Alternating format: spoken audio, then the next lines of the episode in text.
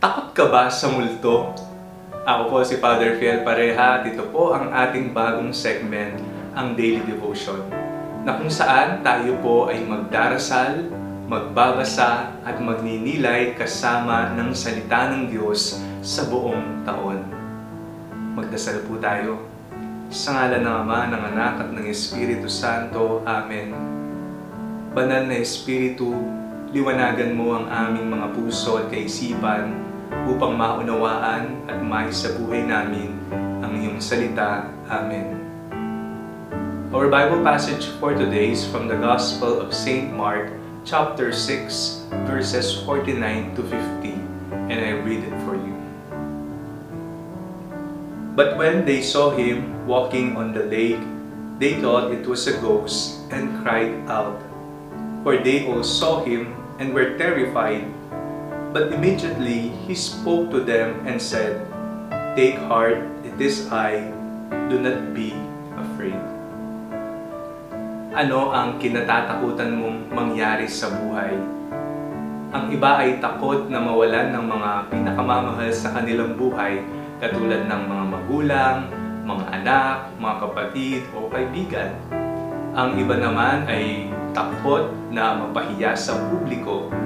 Ang iba ay takot sa mga insekto. Ang iba ay takot sa multo. O kaya naman, ang iba ay takot na bumalik sa mga mapapait na karanasan na kanilang naranasan nung sila ay bata pa. Iba't ibang uri, iba't ibang mukha ng takot. Sa ating pong nabasang ebanghelyo, nakita natin kung papaano ang mga alagad ng Panginoon ay natakot dahil akala nila isang multo ang kanilang nakikita. Kaya sila ay napasigaw, napahiyaw at takot na takot sila. Ngunit nakita natin kung papaanong ang Panginoong Kristo ay nagsalita, huwag kayong matakot, ako ito. Sa tuwing tayo ay nasa sitwasyon na takot na takot, hindi alam kung ano ang gagawin, saan pupunta, hindi natin alam kung ano ang susunod na hakbang na ating gagawin, o kaya naman ramdam natin na tayo nag-iisang lumalaban sa buhay, ito ang mensahe ng Panginoon, huwag kang matakot, kasama mo ako, ako ito. Madalas po kasi akala natin na mag-isa lamang tayo na lumalaban sa buhay. Kaya lahat ng bigat, lahat ng lungkot, lahat ng pagsisisi, lahat ng sugat, lahat ng takot ay ating pinapasang mag-isa. Ngunit hindi natin alam na tayo ay may kaagapay, na tayo ay may kasama, na tayo ay may masasandalan at walang iba kung hindi ang ating Panginoong Heso Kristo na patuloy na nagsasabi sa ating huwag kang mangamba.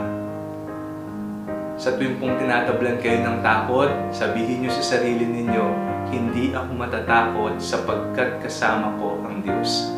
Sa tuwing ikaw ay pinanghihinaan ng loob, sa tuwing hindi mo na alam kung ano ang iyong gagawin, sa tuwing ikaw ay natatakot sumubok ng mga panibagong bagay, sabihin mo sa sarili mo, hindi ako matatakot, kasama ko ang Panginoon.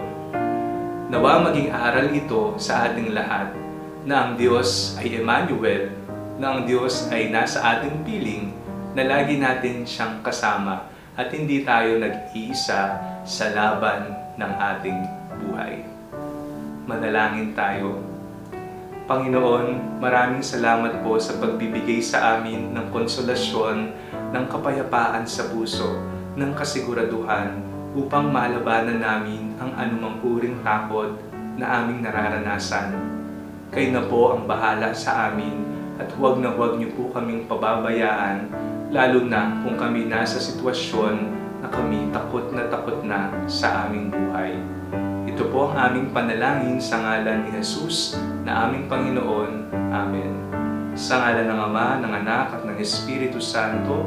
Amen. Huwag niyo pong kalimutang i-like, mag-comment po kayo ano ang kinatatakutan mo sa iyong buhay. I-comment niyo po ang sagot ninyo at huwag niyo pong kalilimutang i-share ang video ito. God bless you.